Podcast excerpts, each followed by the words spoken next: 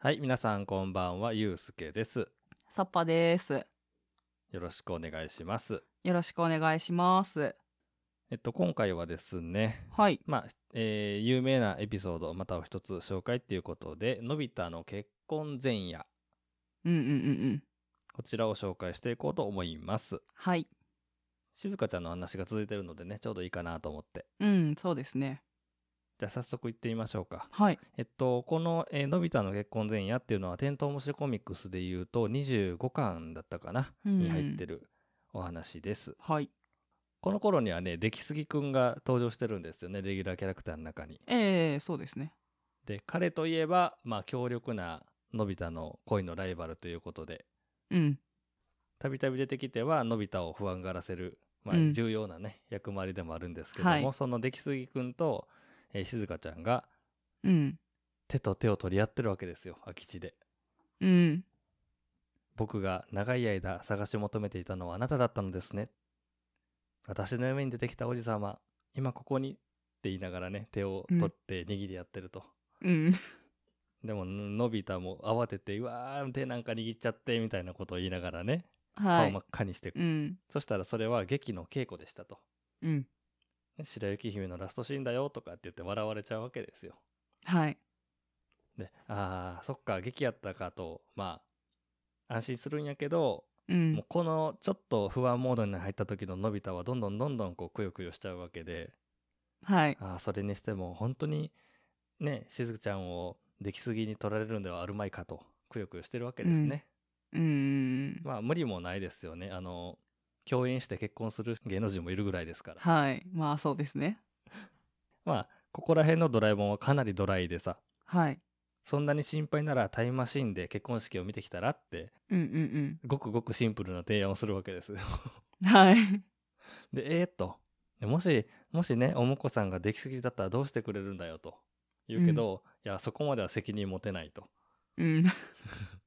で、行くの行かないのってまあ聞かれて、ちょっと考えた後、うーん、行くとはい。いうことで、のび太とドラえもんはタイムマシンに乗って結婚式の日に向かいます。はい。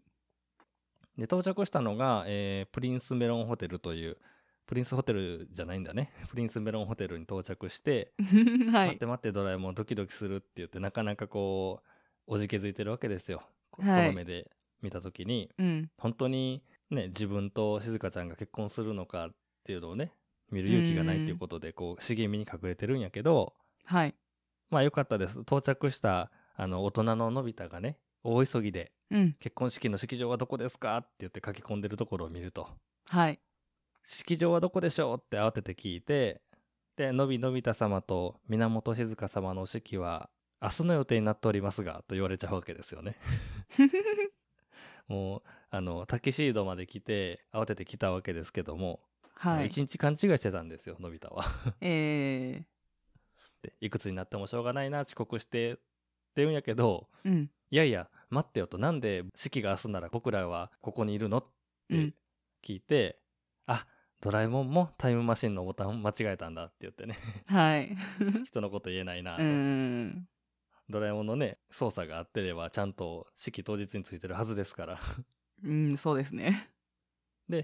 あの結果として前日に到着しちゃった2人は、まあ、せっかくだから、こう式を控えたのび太の姿を見に行こうとうんうんうん。いうこと。で、2人の姿を見られたらまずいっていうことで、うん。透明マントっていう姿を消す秘密道具を使ってはい。相手からは姿が見えない状態でうん。大人の自分たちを見に行くっていうことになるんですよね。はい。で、えー結婚式の前ですよね結婚前夜ですよね。うん。えー出来すぎくんそれからスネ夫そしてジャイアンとね男友達がみんなで集まって独身最後の夜をうん。こう飲み明かしてるとうん。その時言うんですよね僕らのアイドルだったしずちゃんとうとうのび太のものになるのかとはい。羨ましいぞこいつみたいなこと言われながら うん。ジャイアンもさもししずちゃんを泣かせでもしたら俺が承知しねえと、うん。こう酒を酌み交わしながら言うわけですよ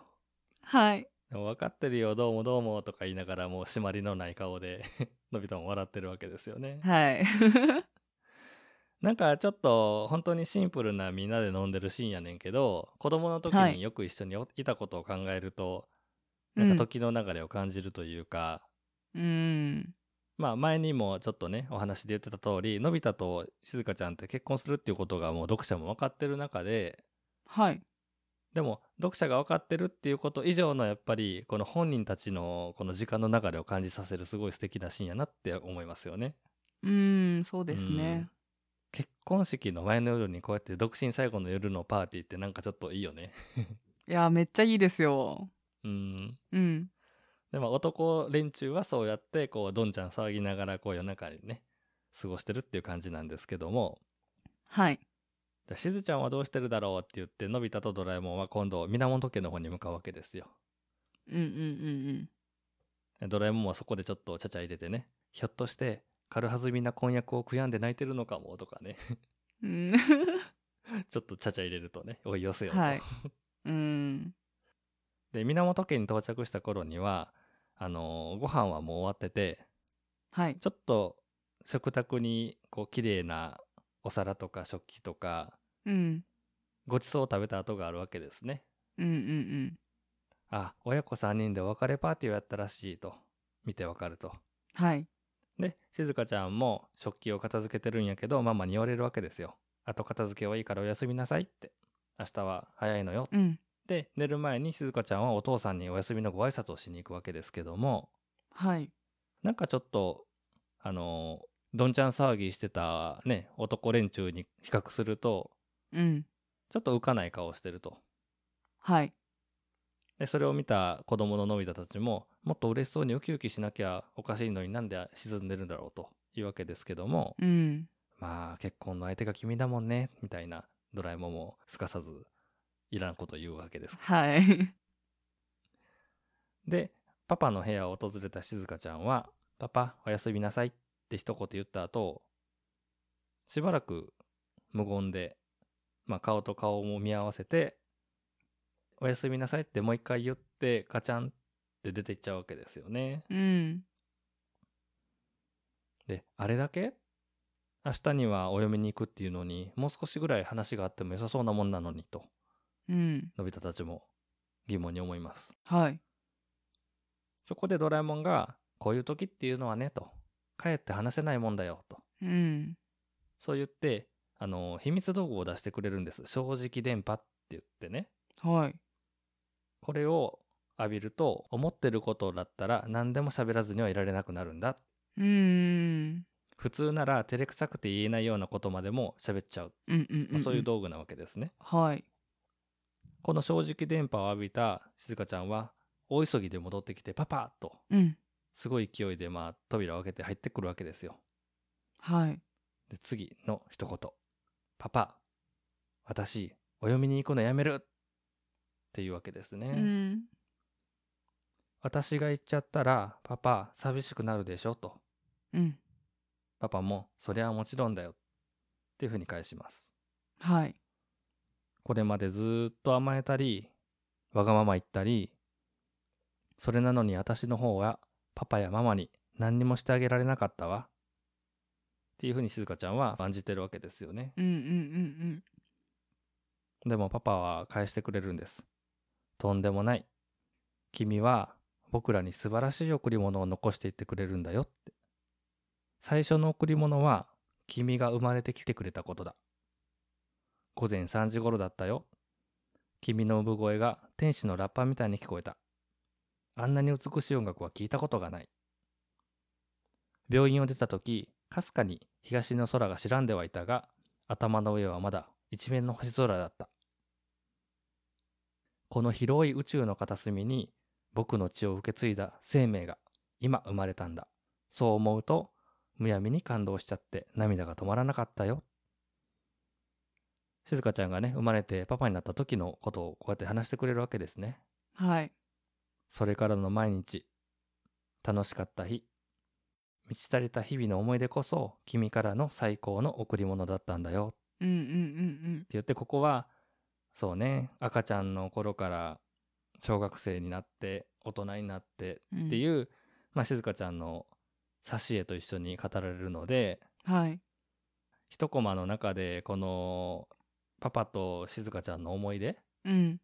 この結婚前夜を迎えるまでのこう親子の思い出が語られていくわけですね。はい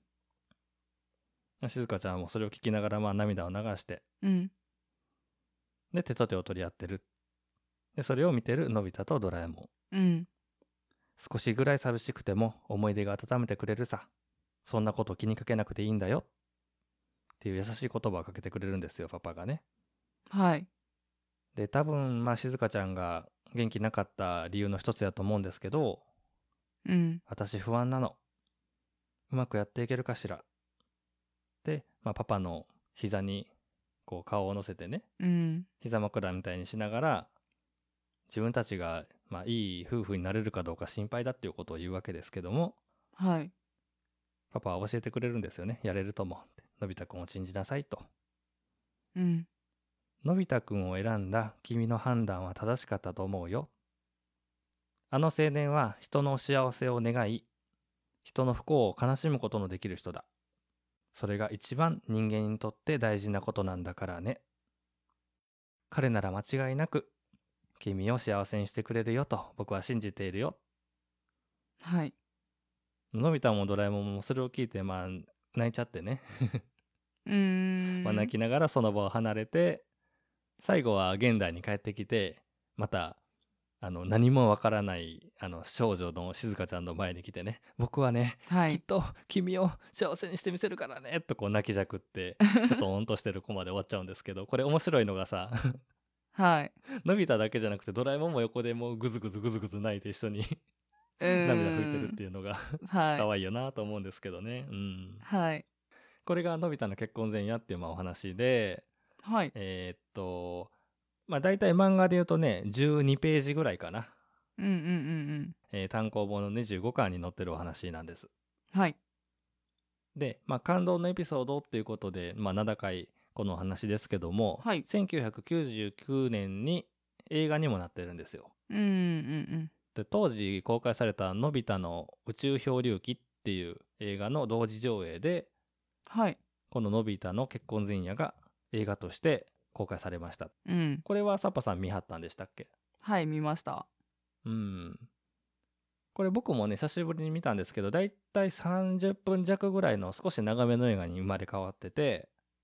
うーんえーのび太が未来のことを心配して、はいタイムマシンで見に行くっていうくだりまでは一緒なんですけども、ここであの、うんあれですね、一日が結構丁寧に描かれるというか、うーんそうですねあの原作では、あの、一日間違えたって言った後にすぐ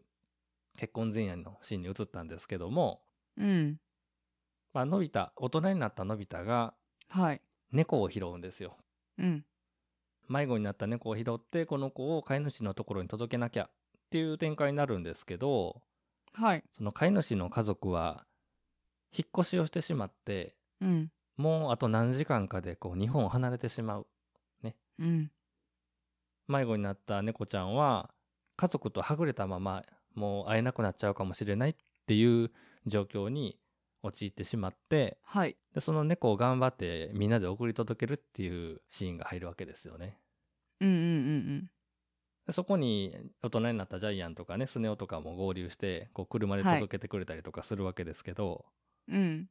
離れ離れになったあの猫の飼い主の女の子とパパの姿を静香ちゃんがね自分の親子に重ね合わせるシーンがあったりとか はいうんあとは大人になったのび太がね一生懸命こう諦めずに家族のところに連れてってあげるからねって優しい言葉をかけながら子猫のために一生懸命になるっていうそういう姿も描かれててはいなんか映画の方ののび太の結婚前夜は、まあ、僕の印象ですけどねうん子供ののび太とドラえもんが大人のみんなを覗いてたっていう原作に比べるとはい大人になったのび太たちがしっかり主人公になってるなっていう印象を得たんですよ。うーん確かにうん、登場シーンも多いしはい大人になってからののび太静香ちゃんジャイアンスネ夫っていう関係もしっかり描かれてたりとかしたし、うんで特に僕が好きなシーンっていうのがはいその結婚前夜にジャイアンのところでこうみんなで飲んでるシーンあったでしょさっきも。はい。あそこでジャイアンが うん。こうお祝いのために一曲歌いますみたいなことを言うんですよ。 ああ、はいはいはいはでまあやめろやめろとかなんねんけどさい。うん。そこでのび太が酒飲みながら「やめろ下手くそ!」みたいなことを言いながらうん。すごいジャイアンのことバカにして「なんだと!」みたいなことやんねんけどさはい。その「やめろ下手くそ!」とか言いながらこのバカにしちゃってる様子ってこれ子供の時のやり取りを知ってるとなんかあなんかこういう風に いつまでも仲良く2人でおってんなっていうのがすごくそのシーンから伝わってきてうー。うんん描かれてはないんやけどさっきの漫画と一緒ではい。あきっとすごくいい友人として今までずっと来たんやなっていうところが、うーん。あの一段と分かるというか、うんはい。まあ、そういう風なアニメ版のアレンジあったなっていう風に思いますうん。あとこれやられたなと思ったのがさあの、はい学校の先生が登場するよねこれ映画版でもああ、そうですね。そうあの夜ね飲み明かしてじゃあ明日ねって言って帰った時に、まあ、河川敷で出会うわけやけどはい。あの明日のスピーチよろしくお願いしますって言うんですようん。そうやんね、そうやんなと思って、結婚式ってなんかね、恩師の人がスピーチしてくれるよねっていうのがあってさ、 はい。ここに学校の先生持ってくんのかと。うーん。ほんでね、こう、先生って言ったら子供の2人をずっと見てきたわけじゃないですか。うん。で、クラスの中でね、0点ばっかり取ったりとか、もう廊下に立っとれとか言いながら、ずっと叱ってた、あの、のびと、クラスメートの源静香ちゃんが結婚するっていう、なんかそういう先生側からの視点もちょっと考えるとグッとくるなっていうところもあって、はい。ほんで言うわけですよ、のび、うん明日は遅刻するんじゃないぞって。はい。あの、子供の時にね、ずっとずっとこう言われてた言葉が、うん。あ、結婚式の前の日にこれ言われるってすごいグッとくるよねっていう。うーん。いやだからね一個の原作としてすごく感動的なお話でもあるしうん。もう無駄なく短くコンパクトにまとめられてるお話やと思うんですよのび太の結婚前夜ってはい。でもこれがアニメ映画版になった時にある程度ねそのまま一緒ってわけにはいかないから変わるかなとは思ってたんやけどうん。本当にこういう大人の姿成長したみんなの姿っていうのを見せることでうん。自分たちがまだ見てなかった時間の流れを教えてくれたっていう部分ではすごく素敵な作品かなっていうふうに思いましたね。はい。うん。このパパのセリフいいよね。どうですかこれ。 感動的やんいやね。ー、いいですね。ちょっと、うるっときますね、やっぱ。うん。漫画ではこの間のね、静香ちゃんのエピソードでも喋ったように、はい。あの結婚式そのものの様子が描かれてないっていうところをこのうん。のび太の結婚前夜っていうあえて一つね前の夜の話が残ってるっていうところもうんうんうんうん。素晴らしいなと思うんですよ。はい。で付け足すとこのパパの感動的なセリフってあるじゃないですか。はい。あの F 先生ってうん。漫画家っていうところを離れるとはい。先生もまた女の子の父親なんですよ。うんうん。だからこう父親から娘に向けた言葉っていうところを見るとちょっと女の子の父親としての藤本博さんっうん。ていうところの人間性であるというかはい。子供たちに向けたメッセージを込めたんじゃないかなみたいな、まあ、完全にねこれは想像なんですけども、うんうんまあ、そのあたりも受け取れていろんなことが詰め込まれた作品やなっていうふうに思いました。うん。はい。ね、のび太の結婚前夜好きな方もたくさんねいらっしゃると思うので、はいよ。かったらまた今一度読んでみてはいかがでしょうかはい。というわけで終わっていきますはい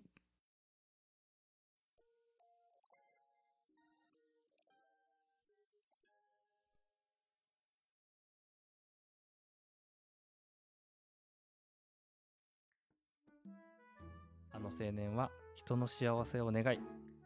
人の不幸を楽し むえらい間違いしたね今 難しいな今日